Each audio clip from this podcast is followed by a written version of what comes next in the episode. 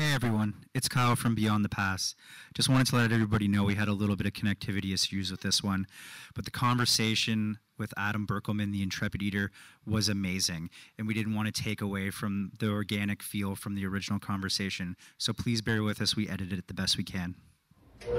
Ordering fire, 2 rack of lamb, 1 red snapper. Yes, chef. Yes, chef.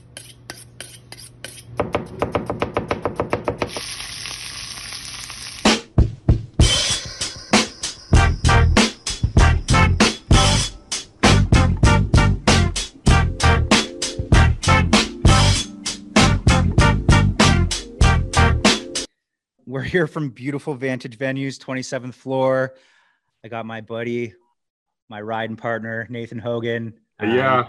You can follow him at Food in Kicks on Instagram. You hate saying that, don't you? You always struggle. I always struggle with it because I don't know if I'm getting like the right gangster parts, like with the extra Z and the... You can follow me at Kyle McClure. We are, like I said, we're at Vantage Venues. Follow us at Vantage Venues for all that food content. Wedding packages, virtual parties. My girl Erin Henderson at the Wine Sisters, she's got me sipping on some nice Riders Tears on the Rocks right now. She was gracious enough to hook me up for the podcast. Getting loose. Yeah, getting loose. And if we're just going to keep self-plugging, I need those followers on Instagram, Southern underscore Crown Smokehouse underscore Smokehouse. Hit us up. We're selling out of food every week, baby. Get your pre-orders in. We got a special pork jerk sausage hitting the menu next week, or this week, sorry. Yeah. So I call it the Crown. That's what I call it. Okay, Kyle. Call it the Crown. If you have any like the Crown marketing stuff, I need my piece. All right, just FYI. Yeah, we got that merch coming out soon too with the Crown. So I need those. I need those likes. I need those pre-orders. So, good guest on today. Real random one for me. I sort of found him through Instagram, through a mutual friend, more my friend, I guess, like somebody that you just sort of know through some circles. But we have, I'm going to butcher his name again, Adam Berkelman? Berkelman's, yeah. Berkelman's. And but the thing that you need to know is the Intrepid Eater. That's the handle, right? At the Intrepid Eater. Yeah, that's right. So really cool. I just stumbled across you on Instagram. Through my buddy Anthony liking your posts, I think sharing your posts, and you know, all I follow on Instagram are all these. It's just food, but the fact that I follow so much food, and I looked at one of your pictures, and that was enough for me to be like, holy shit, because what you're putting out there, what your content is on Instagram is unbelievable. And before I had a chance to talk to you, I just assumed you were a professional chef. Like that's how killer your food looks. I read your bio. You are an outdoorsman, and you're sort of hunting, angling, foraging, farming, all your own stuff, which is like right down my alley. So right up my alley, one of those things. So man, yeah, welcome. I'm excited. I want to hear all about it. I have so many questions. And I just think it's really inspiring what you're doing. So, why don't you just give us a little rundown about like sort of how it all began with you? Okay. Yeah. You're making me a little bit with that intro. I grew up I was born and raised in London, Ontario. Just in the suburbs. I just always had a passion for food that was there ever since I was like a toddler. I was always interested. I like started cooking regularly by 7, I think, and was cooking for the family by 12 years old, like full dinners. The most exciting thing I could do was go to Toronto and go into Chinatown when I was like 13 or 14 years old and dig around in all the little shops there, which my family wasn't all that interested in, but that was something that really excited me. And on the other side of that, the whole time I loved camping and hiking and nature. And I could, list bird calls when I was 5 or 6 years old, like 25 different bird calls. And I knew animal tracks and trees. And I just was always into that. And my family, some of my extended family were into farming. So I did that a lot. So I kind of, I'm here now in my 30s. basically I've combined all those passions that I had as a kid kind of into one thing, which is pretty cool. I went to high school thinking I was going to be a chef, and kind of changed my mind a little bit and ended up going into Sir Stanford Fleming College for environmental and outdoors, park operations, outdoor recreation, eco and adventure tourism. I ended up working in Northern Alberta as like a backcountry ranger for a couple of years. I've worked for a bunch of conservation authorities. I've done a lot of different work like that. And simultaneously, I always worked on the side as like a, you know, as a butcher, as a farmer. I get side jobs all over the place. Yeah, the last few years, I was just kind of settled into farming. I was doing organic vegetable farming in Gatineau. And once COVID hit, that kind of fell apart. And now here I am as the intrepid eater. I tried to start something new. And I thought it's time to combine kind of all my passions into one thing. So that's what I'm trying out this year. Oh, cool. Well, I do a mean turkey call. I'm going to save that. Okay. I don't want to show up just in case some of your outdoor peeps are going to be viewing this. Northern Alberta as well. How was it like working up there? Did you have like the food bar type guys up there? Typical, because I'm an Alberta guy, 10 years there, and food bar, I'm a like hardcore food bar fan. So what was the culture like up there, out of curiosity? It was pretty crazy. So I was working in Fort McMurray, or out of Fort McMurray. So we lived in a bunkhouse there. And then I worked in a ranger cabin, like in Wood Buffalo, or next to Wood Buffalo National Park. So I was closer to the Northwest Territory border than anywhere else. And we would go 10 days on in the cabin, no electricity, running water, anything. And then 4 days back in town.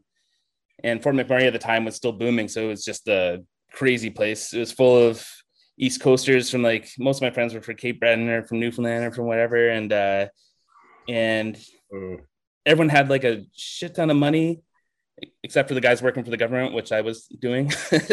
And you could make more working at Tim Hortons at the time, but I had a really cool job. It was a wild place. It was kind of like the Wild West.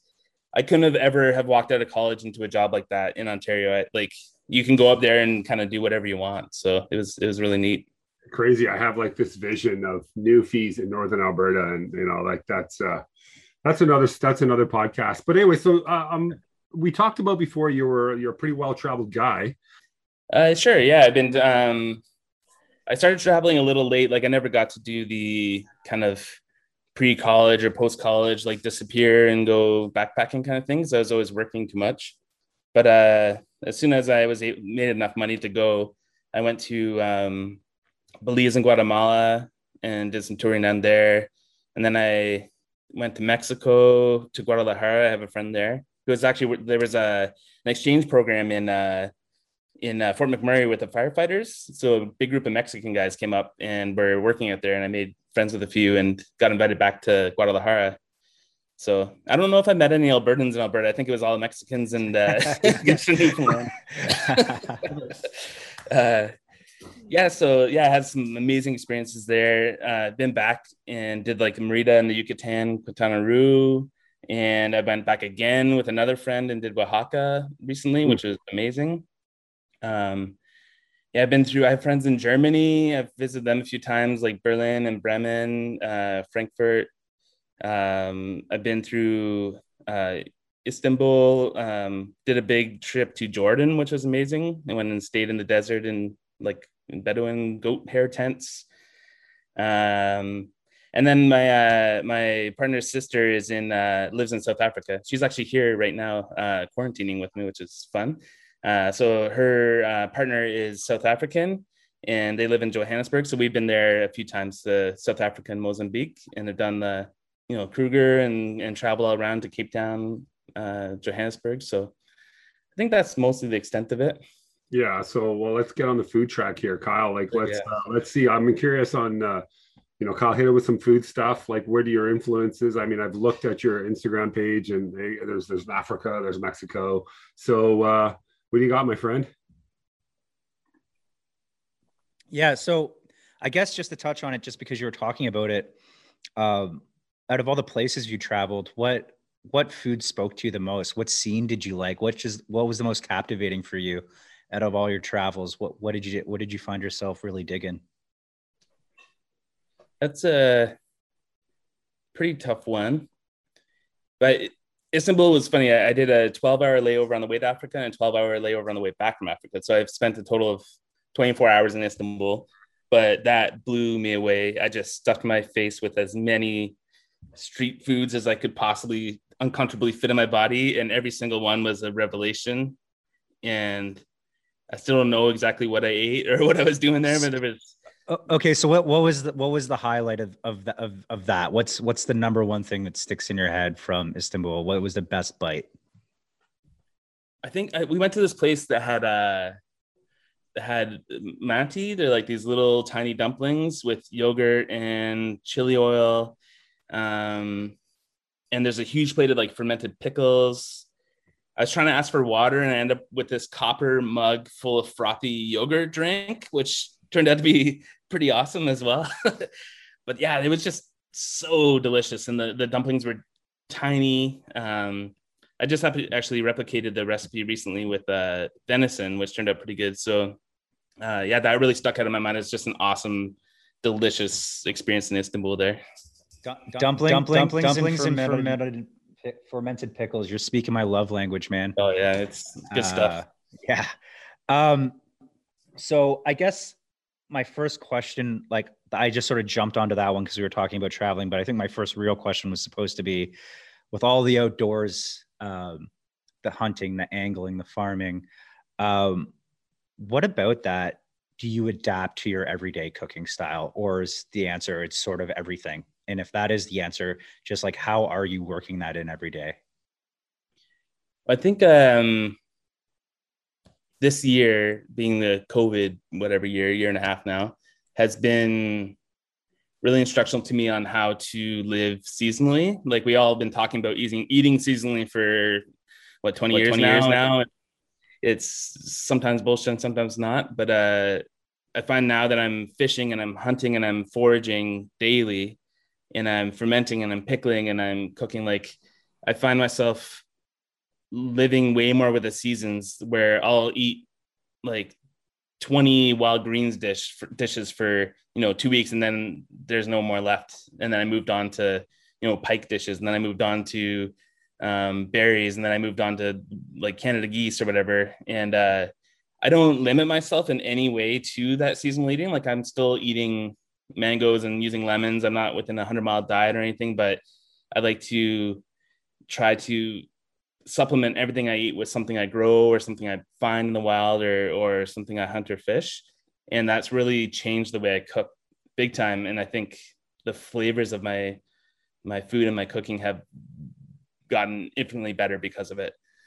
So I guess you would consider that sort of your philosophy as well then, right?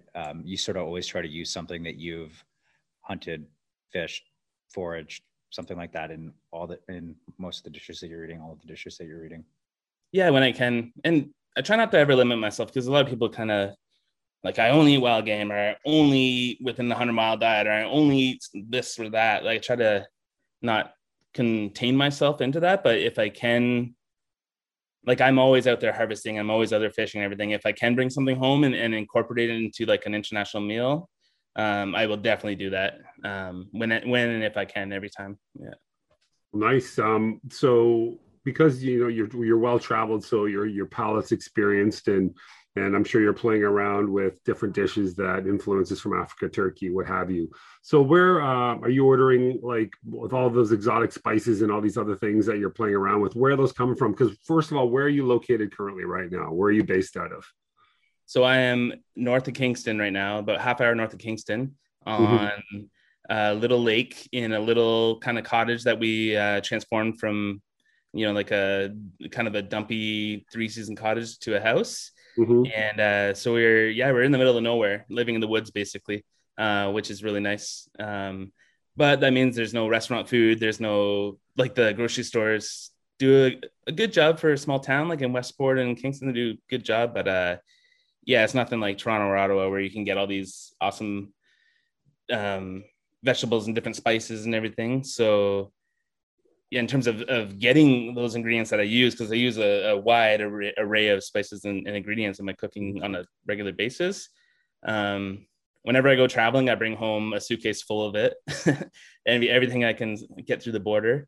to my girlfriend's chagrin sometimes. Then, you know, I'll take a trip to, I'll drive a few hours to Ottawa and go to the TNT up there or something, and I'll just fill my car and stuff my cupboards full of stuff, and so it will last me like a couple months until I have to do it again. So I tend to go through phases where I'll cook a lot of Middle Eastern food or a lot of African food or a lot of Asian food. Mm-hmm. And a lot of that is because I've just stuffed my cupboards full of those ingredients. So right. So TNT, so do you ever go in there and just grab random stuff just to learn about it? Like just say, I don't know what the hell this is, and go home and play with it and see how you can incorporate that into a new creation? Yeah, I've been doing that since I was like 12 years old. Yeah. So anything, like if I see something I don't know what it is, it's in my cart, and I'm experimenting when I get home. Like I can't even help myself if I wanted to. So right. Yeah. So you said you haven't been to Asia, but you enjoy cooking Asian food. So what kind of Asian food are you playing around with? What do you like? What regions of Asia do you like to play around with? And do you feel you're pretty confident in cooking? And also the pressure's on for this one, because Nate used to be a executive chef through Hong Kong. So make sure you got your answers tight. I say the most, like I just love all of it. I'd like to get more into Filipino and Indonesian cuisine, because I know next to nothing about it. So I'd say those ones, I just haven't gotten into such a huge world, but I will. I've always just adored Vietnamese and Thai. And after reading Fuchsia Dunlop's book on Sichuan cooking, I instantly bought all her other books and dove headfirst into Sichuan. And I'd say that's like my favorite cuisine. I just love the deep spices, like mapo tofu, I'd say is my very, very favorite dish. Like I just love it, and I love cooking it. And I really tried for a couple of years to cook it as authentically as possible. Mm-hmm. And I've since then have like left it a little looser and let it just influence the way I cook, and the ingredients and everything, and not stick so tightly to the authenticity of the recipes. Mm-hmm. But yeah, Sichuan, I'd say, is the biggest one for me.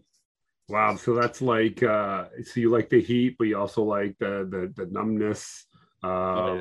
Interesting, because you know, most people would jump to, oh, just like Southern Chinese food or Japanese, but you're diving elsewhere. And the Filipino, you should, you know, next time you're in Toronto, if you want to educate yourself about Filipino cuisine, booming here now. Like, and a lot of actually former students of mine are leading the charge, and they're doing exceptionally well. So this would be Toronto would be a great spot for you to dive into some restaurants. So if you're rolling up here next, if you want to do the Filipino tour, I can definitely guide you on that front. I would absolutely love that, because it's something I want to know. I'm just hungry for all that knowledge. I want to eat it. I want to know it all. I want to cook it. So yeah, the more I can learn, the better. It's impressive, like, because like I'm talking to you here, and I just think you're a chef. Every time when everything you did, you explain something. Every time you've got this a curious mind, as we all do, we always want to know why and what, and we, you know. So it's I got to keep reminding myself that you're not professional, and that's not a dig. That's actually like a massive compliment. So it's just refreshing to meet somebody new. I thought I'd met all types in this industry, but you know, Adam, you're like a pioneer, and so good on you, man. Keep it up. You know, the thing that I've noticed too is, like, when you're talking to chefs, sometimes, like even me and you, when we're talking, Nate. Sometimes when we're talking about food, it's very nonchalant, right? Because it's something that we're so used to doing, and we take for granted because we've been doing it for so long and in the industry for so long, and that's how we're making our money. But the way Adam's talking, it's like all the answers he's giving us are so well thought out, right? They're like very, like, yeah, just like really appreciate the way how well thought out the answers are and how much care there is into the answers. It's interesting, man. Like it's really cool to see somebody that has so much love for food, you know, like, cause sometimes the unfortunate thing in the industry is some of the love gets stripped away. Right. Cause when you love something, you should never really do it as your career. So one thing that really spoke to me, other than the fact that your food looked amazing and was super interesting and vibrant and all that good stuff, was the outdoorsman stuff, right? Because like I like to think that I'm not an outdoorsman, but I love to fish and I live in the country, and I've always, you know, I'm really into animals, and like you, really into birds. So I guess, sorry, I just, there you go. No dig for my boy. Go ahead, Kyle. Was that like, I don't know, Nate, what bird that was supposed to sound like, but no, that was my... So my question is, with the hunting, the angling, the foraging, the farming, if you're creating a dish, do you take more pride in creating a dish that's based off of one of those things individually? Or is it just sort of, you love all your children the same? Or is it like, you hunted something, I take this a little bit more seriously, or I love to fish so much and I like fishing this species of fish, I take that a little bit more seriously? Or do you sort of just love them all the same? I find it's kind of an inescapable fact. Like anything you kill with your own hands, you take more seriously. And I wish I could say that I take meat from the grocery store just as seriously, but I simply don't. Like once you kill something yourself and see it die, like I'm eating the feet on that thing. I'm eating the heart. I'm eating the gizzard. I'm eating everything. I'm going to take special care to not waste anything. Even the fish, like I'm not particularly fond of just the quick fillets where you lose half the fish. Like I'm eating the cheeks. I'm eating the collars. I'm eating the skin. I've been hearing about deep frying bones of small fish. You can just crunch on them like potato chips. I'm going to do that. So I find myself wasting way less and really paying attention to like making sure it's really good. And also making sure that I cook it well. Like I'm not going to shoot a goose out of the sky or shoot a deer or something. Not that I've never shot a deer yet, unfortunately, but I'm not going to do that. And then like, I'll just whatever, throw it away in some whatever recipe and then throw half of it out. Like I'm going to pay particular attention to how it's done and try not to fuck it up. So. Sorry, Kyle, I'm going to jump in one second. You need to follow Josh Nealand. I don't know if you follow him on Instagram. Okay, absolutely. Yeah. Just he's probably heard us talk about him a few times, right? You've heard us talk about him. Well, yeah, I'm just obsessed with the guy, and he's pretty special. He can split the innovator. Great stuff. And actually, Hank Shaw just put out a fishing cookbook. I don't know if you heard Hank Shaw. He's like the perfect amalgamation of like cook and outdoors man kind of thing. He does a lot of awesome, like wild game and fish and everything. You just put out a fish cookbook that I'm reading right now. It's mind-blowing. It's awesome. So that's another guy to watch out for in the fish world. That's good. Hank Shaw, is that what you said? Yeah, that's correct. Awesome. One thing that you mentioned when you were talking about using all the parts, using the collars of fish, I can't reiterate enough to people that are listening, like there's not a lot of stuff you can get, the type of flavor you can get out of the fish collar. Yeah. Super versatile. That meat's really good if you're preparing it right. So yeah, no, shout outs. That's a good thing to bring up. That's something that I think a lot of people aren't trying to use, but delicious. Yeah.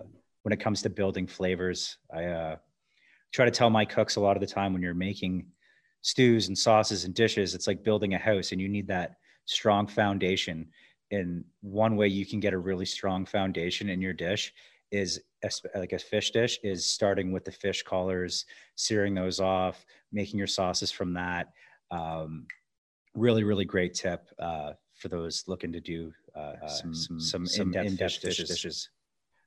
Yeah, they're so good. And just the whole fish, like North Americans don't seem to like, or maybe Canadians and Americans don't seem to like whole fish for some reason. When I post whole fish on my Instagram or on Facebook, I always get some smart ass comment of like, oh, why would you leave the heads on, that's disgusting, or puke faces and all that kind of stuff. But the whole world eats whole fish other than us. We're like sitting at the kids table like getting our little fish sticks while the whole world is enjoying fish properly. And if there's one thing I could do with this thing is to convince people that whole fish are delicious, and all, like getting in there with your fingers, like getting all the different parts, not just that white fillet, it's incredible. And you're taking that flavor to a whole nother level with that. It's awesome. People need to start looking into that, I think. I think in North America, we're just spoiled, right? Everything's so convenient for everybody all the time. So nobody wants the convenient or the inconvenience of having to pick around bones, or if they don't like the skin, they have to pull it off. And I think that we're just, you know, spoiled in Canada and North America, a lot of us, right? Yeah, agreed. So, yeah, well, I mean, Nate, you lived in China for so long, right? And it's like they're not, people aren't living like that there, right? They're eating fish the way, like Adam just said, whole fish the way it's supposed to be, getting all the delicious parts. Did you answer the favorite type of food question when you said Sichuan, or do you have another type of food that, you know, would sort of lead the way as far as like one last meal or something that you crave on the regular that, you know, you would say that's my favorite thing to eat or my favorite style of thing to eat? Yeah, I think like anyone who follows me on Instagram and Facebook probably sees that I cook something different pretty much every single day. It's rare that I ever repeat a meal. There's just too many meals out there that I want to cook and try to repeat meals. But the one I do repeat for sure is mapo tofu. I love mapo tofu so much.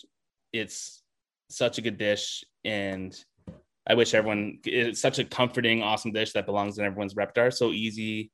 Yeah, that'd be my favorite. I think that one that I return to a lot, and one, you know, that we, like I make my girlfriend for her birthday. Like I eat that if I need some sort of food comfort. Like that's the way to go. I got all hammered the other night and made and put it on craft dinner at 2 a.m. Yeah, that's, you know, that's what I turned to. Have you ever tried the stinky tofu, or as we call it, the jiao tofu? Have you ever tried that before?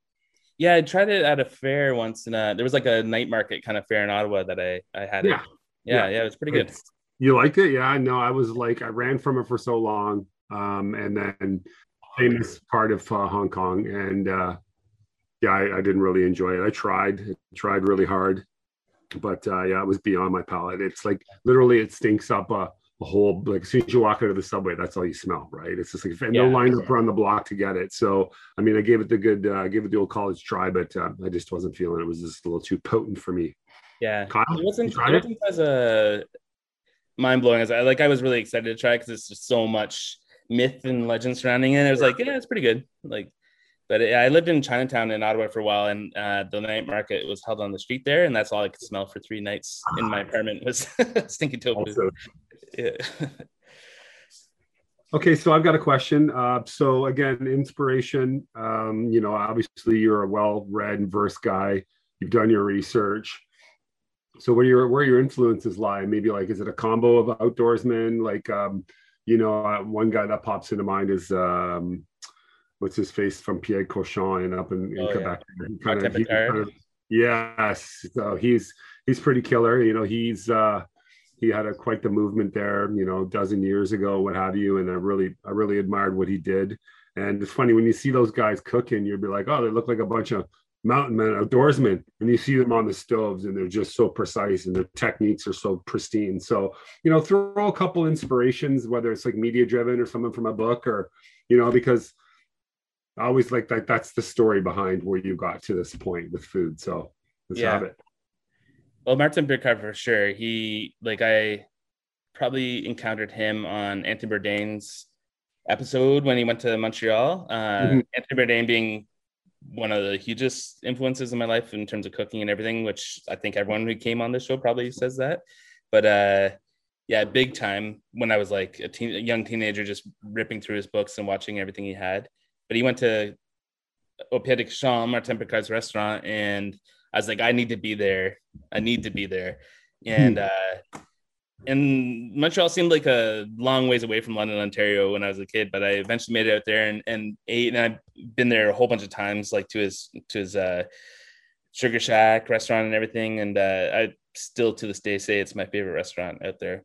Yeah, Montreal's got some, you know, boom and spots Joe beef, and it's just like it's just such a different planet than what we do here in Toronto. So it's good that you've experienced that.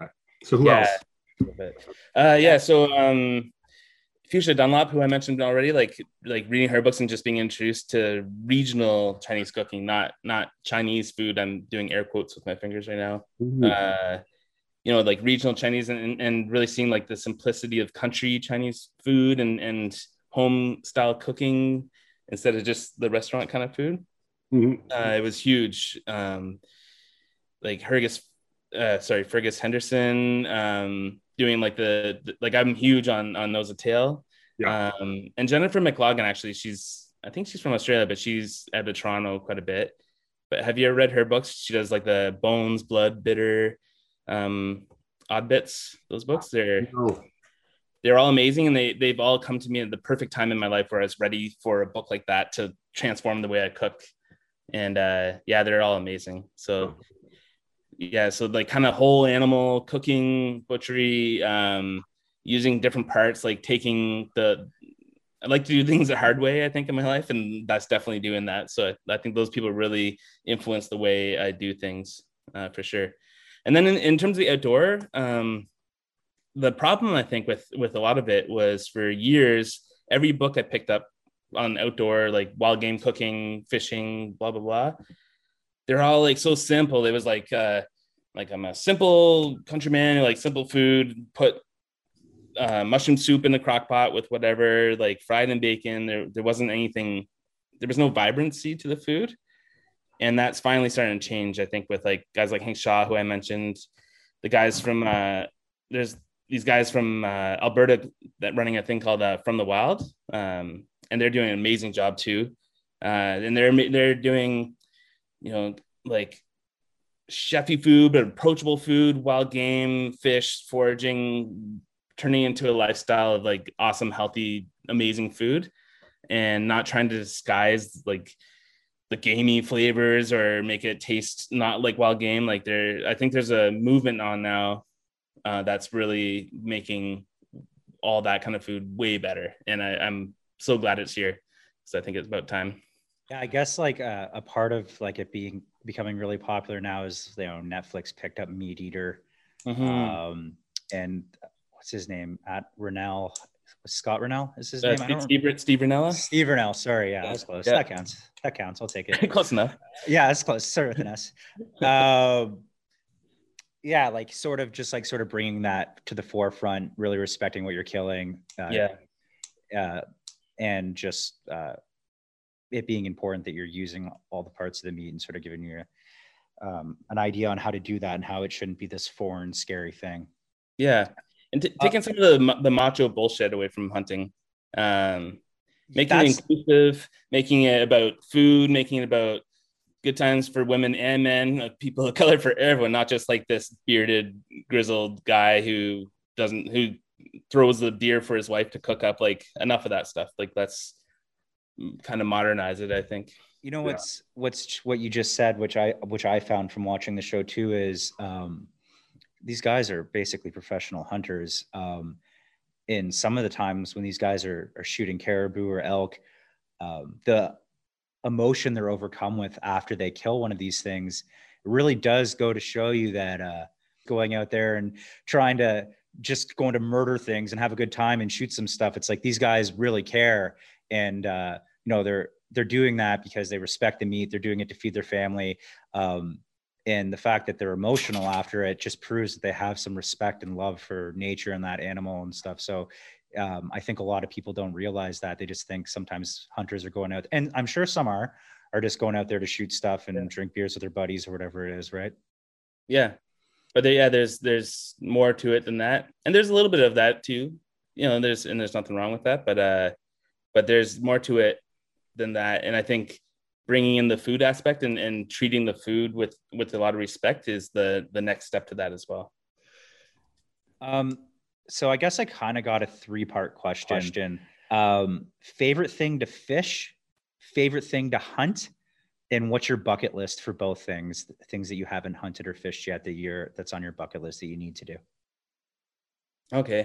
Favorite thing to fish so far is pike. I love fishing for pike. I love cooking pike and eating pike, and I love telling people to eat pike, because it's got this bad rap as a trash fish for a lot of people. It definitely has a bad rap, and I definitely hate, and I'm always get frustrated catching pike because I catch so many of them all the time. I'm always pissed off when I start reeling in and there's a pike on the line. Yeah, yeah. So that's funny. So pike is number one. Yeah, I love it. It tastes great. It's different. It's different shaped. It's really cool. It's an aggressive fish. It's got those big teeth, which are kind of awesome to pull into the boat. I really noticed that like all the shit fish, once again, I'm using air quotes here, carp and pike and all these fish that all these old guys for years have said, they're not even worth eating. they're all hard to fillet. And is that really the reason why it's a shit fish and doesn't taste good in air quotes? Because people didn't want to bother filleting them. Yeah, pike are a little tricky with the Y bone and all that, right? They're a little bit trickier to fillet for sure. Yeah, so, but yeah, they're tasty. I have a lot of pike recipes on my website, and I cook a lot of pike, and I really enjoy it. So, yeah, that's the answer for that. For hunting, so far, my favorite thing for hunting has been wild goose, Canada goose. In part, probably because that's the one I've been most successful with. So I'm a relatively new hunter, and I haven't been super successful. And COVID hasn't helped because it's really taken over a lot of the traveling aspect of like for hunting for me. But geese, Canada geese, I've been super successful with. It's like there's a lot of camaraderie because you can kind of hang out with a bunch of guys in an area, and you can chat while there aren't any geese in the area. You can hear them coming, so you don't have to be so still and quiet for so long. And then when the action starts, it's crazy. It's heart pounding, adrenaline rushing. You're calling them in. If you make a little mistake, they fly away and you're kicking yourself. And when you finally pop up and get a couple, it's crazy. And then you have to run out into a cornfield or wherever you're hunting as fast as you can. And the middle of the Home Depot parking lot. Yeah, exactly. Yeah. Any park in the city. Yeah. And then bring them back. And it's just, crazy. I love it. And then I really love cooking it too. I've been experimenting a lot with them, and it's a lot like a sirloin steak. Like the breasts are like sirloin steak, and the thighs and legs are like, you can slow cook them down into pulled pork, basically. Like there's nothing bad about geese. They're really good. Yeah. So what would be the bucket list for both then? So bucket list. Well, I've been having 2 years of consistent boat motor problems and issues that have not allowed me to go fishing for lake trout. Even though there are lake trout like a half a kilometer away from where I'm sitting right now.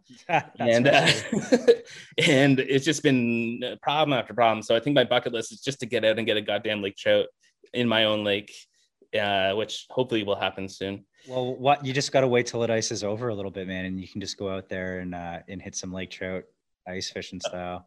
Yeah, you can't on my lake, unfortunately, or I would have tried, but... Oh, really? Yeah, it's only in the spring, or in like June, kind of July, so... But it's not over yet, so I'll hopefully get out and do that. And then hunting, it's bear, for sure. I went bear hunting once this year with no luck, but that's something I would just really want to experiment with and cook with and try, and I think it would be a really exciting hunt. So, yeah, that's my bucket list, I'd say. I'll hit you with mine just because I like to think of myself as my favorite thing to fish is I love fishing in the river, and I love fishing for steelhead. That would be my favorite. Yeah. You're fly fishing for those? Centerpin, okay. And centerpin in spinning, depending. If my back is hurting, I spin because I find my centerpin rod to be very heavy. And like the motion, as far as like doing the Wells casting and stuff, really bothers my back if I'm having long days. So because I'm an old man out of shape, sometimes, but so yeah, fishing for steelies is probably my favorite thing. And my bucket list is I want to go like fishing in the flats for like bonefish. Yeah. That's something like I really, really want to do. Barracuda, bonefish, that just seems like a very exciting time. So yeah, that would be my bucket list. And hunting, I haven't tried yet. My goal is to start hunting next year. I think I'm going to start off with turkeys. We'll see how she goes. Yeah, turkeys, or you can join us for Canada goose and take out your aggression on them. So yeah, I have no love lost for Canada geese. They've given me the gears a few times on the golf course, so maybe I can get a little bit of revenge. I'd totally be into that. What's the craziest thing that's happened to you out in the bush? Do you have anything super exciting? The most dangerous thing I encountered in the bush while like way out there was drunk guys on quads with guns. Like they were like working way out in the middle of nowhere. You just get these guys who come to check out the government facilities. We just live by facilities, I mean a little tiny ranger cabin, and hammered, armed to the teeth. That's when I felt scared. But honestly, when you're living out there, you're just like, there's bears everywhere all the time. You get used to it. You figure out how to deal with them. yeah, if you just, we were never armed, I think, which really helps. Like, you never get to lean on having a weapon to protect you. So you just kind of learn how to accept the nature around you and not live in fear all the time and just become part of it, I guess. So yeah, so I feel like it was pretty chill out there. In terms of hunting stories, like, I haven't been hunting for that long, but the craziest thing I've done so far was duck hunting on Lake Ontario in December. We were hunting on off the shore, and I had a little kayak, and there was ice, floating ice, like huge chunks of ice everywhere. And my buddy and I would shoot down the ducks, and then I'd jump in the kayak and go retrieve them. Try not to get overwhelmed by all the chunks of ice floating everywhere and just getting completely smashed by insanely cold waves right over my whole body. And but we got a bunch of ducks the other day, and it was a hell of a time. So I think those days when it's harder, it's actually, you feel better about it all. Oh, it's good, because it sounds more miserable from what you're describing it. So Nate, what do you got for us, bud? I had more questions, like if there's anything wild. For now, we're on sort of the topic of sort of wild stories. Did you have any wild experiences in Africa, whether it was wildlife or indigenous? Yeah, you cut it out a bit there, but I think I got the gist. Last time we went to Africa, it was actually pretty intense. It was, I think, in February we left. We were there for quite a long time, and COVID kind of hit as we showed up to Africa. So we did a layover in Frankfurt. We were checking everything, and then the world shut down as we got to Africa, and we flew into Johannesburg. My girlfriend, her sister, and her boyfriend all drove together to Mozambique, and then we almost we're driving through this crazy little border, and they said that if we showed a fever, they were doing the temperature gun, they would put us in this little shack in the jungle basically and leave us there for 6 weeks. So it was pretty intense. We did that, and then we went to Kruger National Park, which is incredible. If anyone can ever has a chance to go there because it's so cool. And we had booked a walk through Kruger with guides, so you basically go to this little camp and you go out every day and walk with these guides. And there should have been 12 people, but everyone dropped out due to COVID. So my girlfriend and I were the only two people in the whole camp with two guides. So we had $1 million experience just because of COVID. We couldn't go home at the time. Our flights got canceled, everything. So we're might as well just go for it.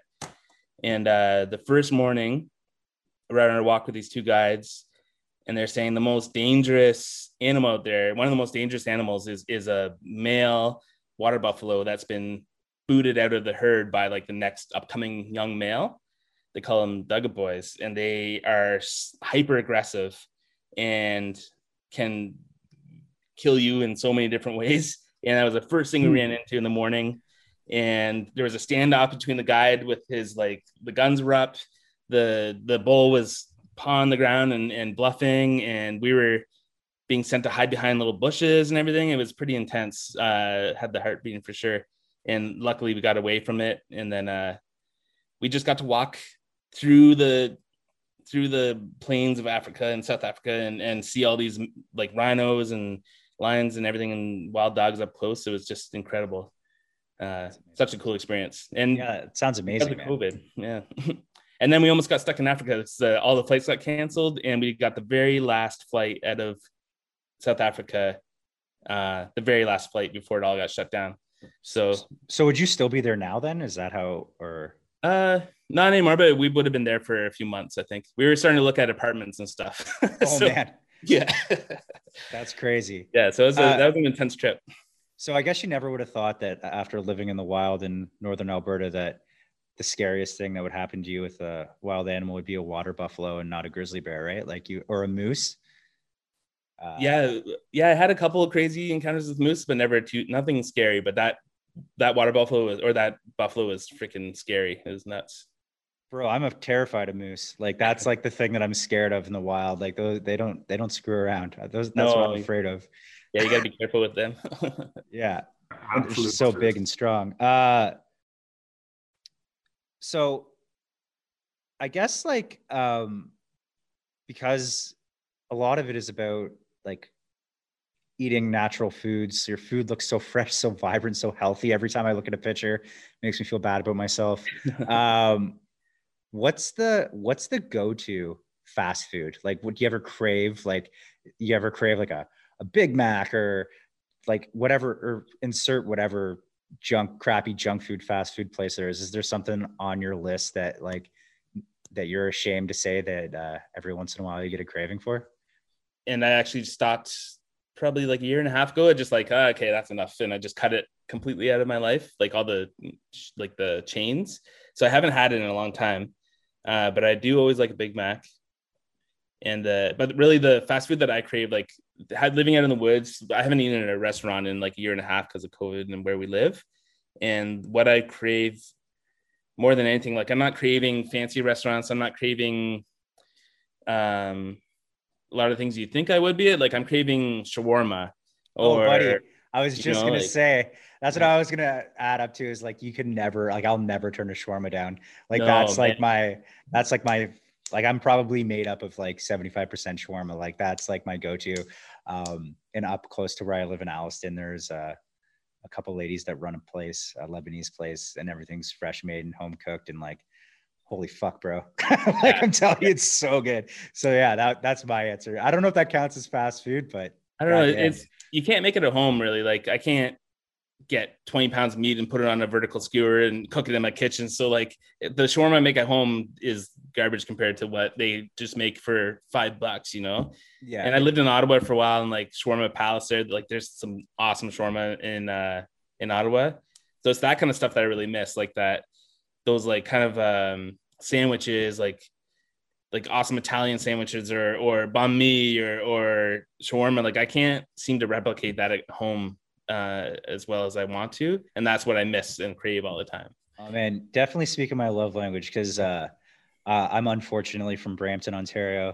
Oh yeah. Shout outs to Little Bricks. But Brampton is sort of like the home of like the independent pizza place, and every neighborhood sort of had one. So there's some deadly Italian sandwich shops. Shout outs to Tony and Jim's. That was the one in my neighborhood. And yeah, definitely nostalgia all the way. So if you're going with shawarmas and Italian sandwiches, I'm on your team, bud. All right, Nate, what else do you got, bud? Do you want to hit him with some randoms? You got a couple?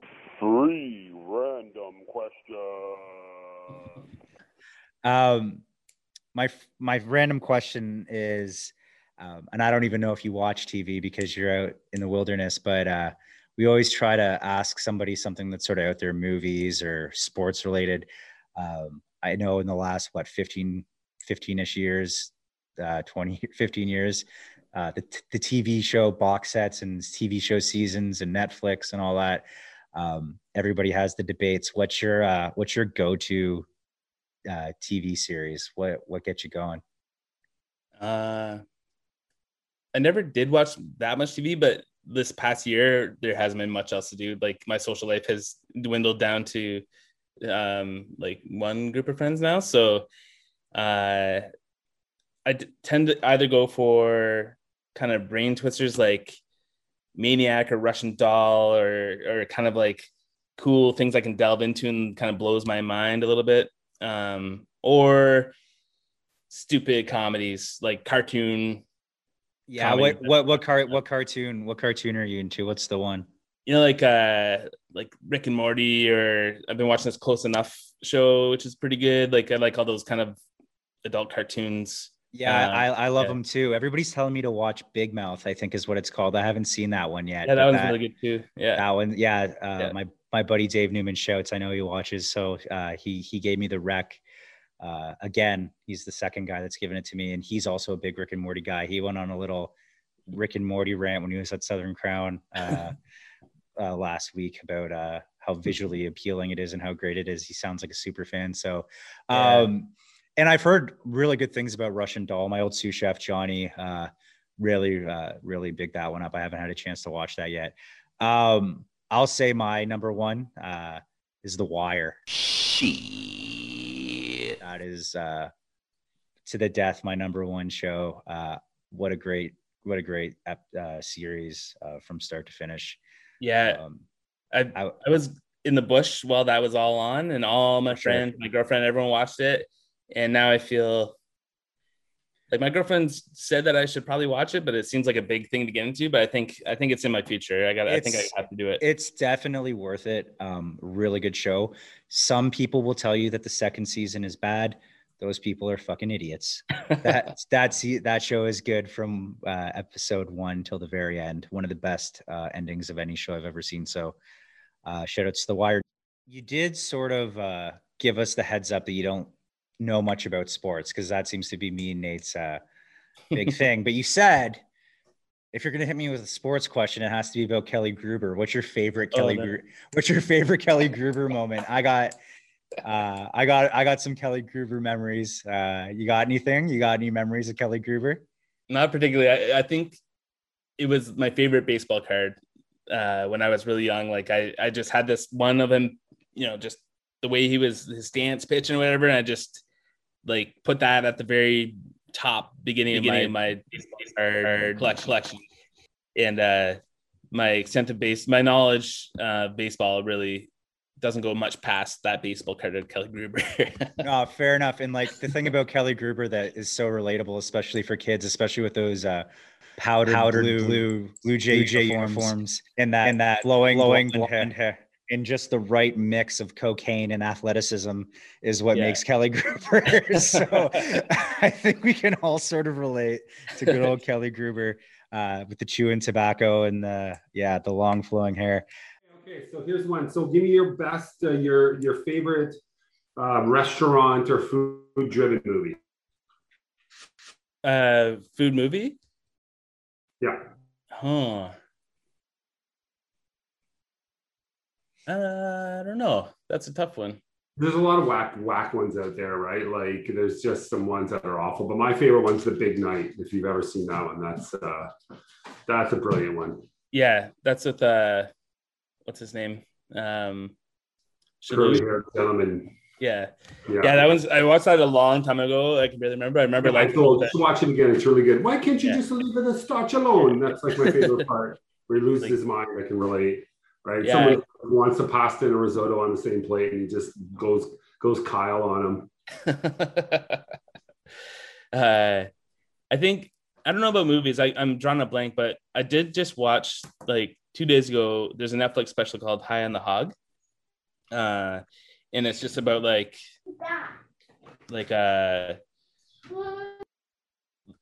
going to, the first episode was an American, a Black American going to Benin and seeing roots and seeing, you know, the roots of Black food in America and soul food and all these different things and the slave trade. And I literally burst into tears, which I don't do too often. I kind of on the one hand, the times I've cried in my life, but that show brought me to tears. It was pretty intense. So that one's really just sticking out of my mind. It was crazy. It was awesome to see the food.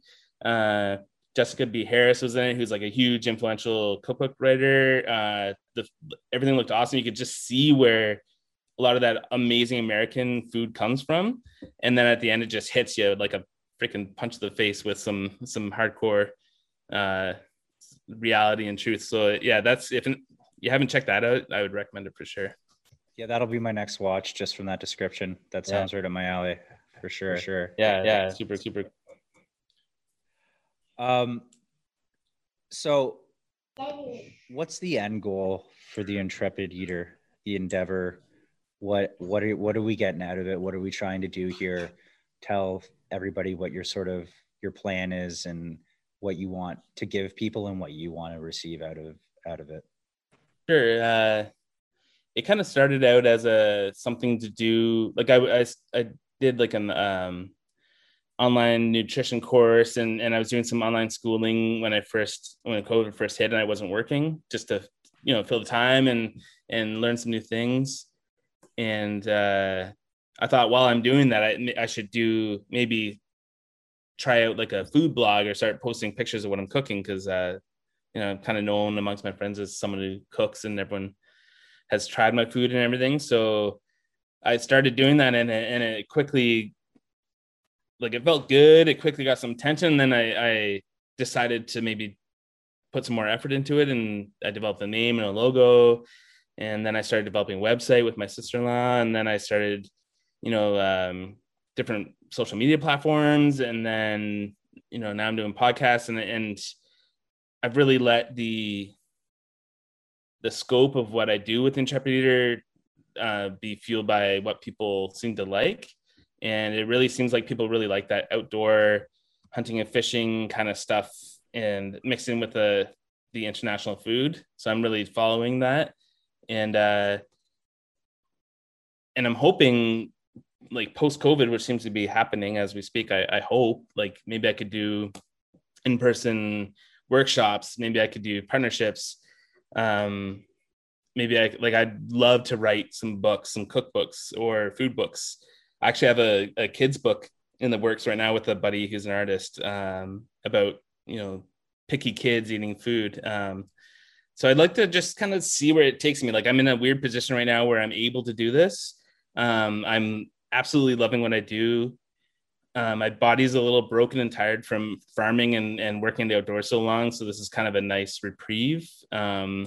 So I'm just kind of letting it happen and flowing with it and really enjoying myself and hoping that maybe I can make something out of this, and trying to be super open to just let it happen. So I don't have a concrete answer, but I'd love to do a lot more writing. I'd love to do a lot more collabs. I'd love to, you know, re-include traveling back into everything, and hopefully make it a little bit of money somehow to make a living off of it. And we'll see what happens. Well, one thing I think that I can tell you is me and Nate are big fans, man. Honestly, like, I find it really inspiring what you're doing. This isn't the type of thing that I would normally, I think, get behind, because I guess maybe I could be a little restaurant industry bougie sometimes, but just from the pictures of the food that you're posting, the style of dishes you're making, and the types of ingredients you're using, and just from talking to you, man, like, the overall thoughtfulness behind your answers and just your passion for food, like, a lot of the time that isn't enough for me to fall for somebody that, or be into somebody that's doing what you're doing. But I got to tell you, man, like, it's really impressive. And I can't wait to see what you do.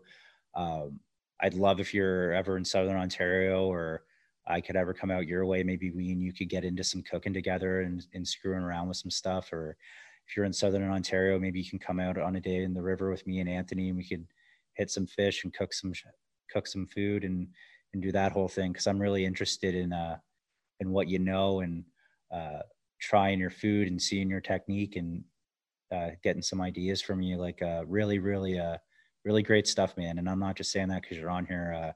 If I didn't think that, I wouldn't have invited you on. Honestly, I really wouldn't have. I really appreciate it. I would love to get together.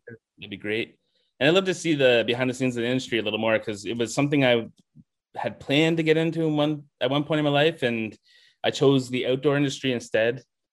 And, but I've always been curious, like, what my life would have been like within that, you know, like, in the restaurant industry and kind of following that different, like, that's an alternate life that some other Adam's living. And I would love to, you know, get a little hint of that. So it'd be cool to see a little behind the scenes from where you're at too. So, well, restaurants I got, man, I don't have a shortage of restaurants that I'm running. So you ever want to come and check one out and see what we're doing, you just let me know. It's always an open invitation. Let me get my 2 cents in here, Adam.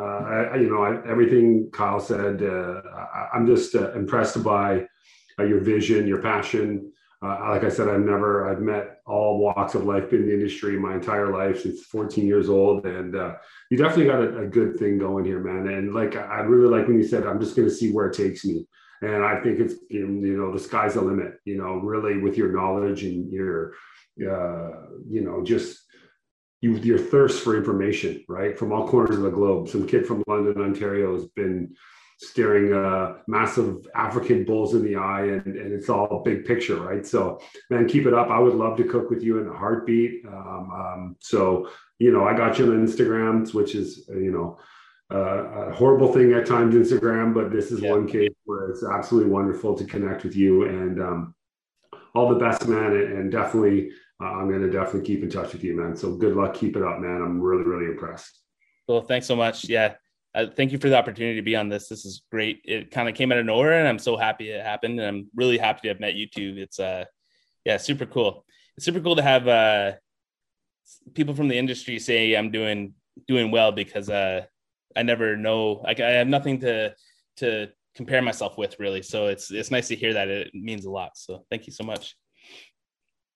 Yeah, man. No, for sure. Like I mentioned, if we didn't think it was real, I wouldn't have extended it, the invitation. I was impressed right away. So I think this was great. I really enjoyed talking to you. You know, I look forward to maybe going and shooting some geese or hunting some fish with you one day, cooking a little bit, talking some food. So from beautiful Vantage Venues, downtown Toronto, 27th floor, Nate's given the muscles. We want to say thank you for listening. Thank you for coming on. And from beyond the past, man, we're out of here. We out of here. Yo, what happened to peace? Peace.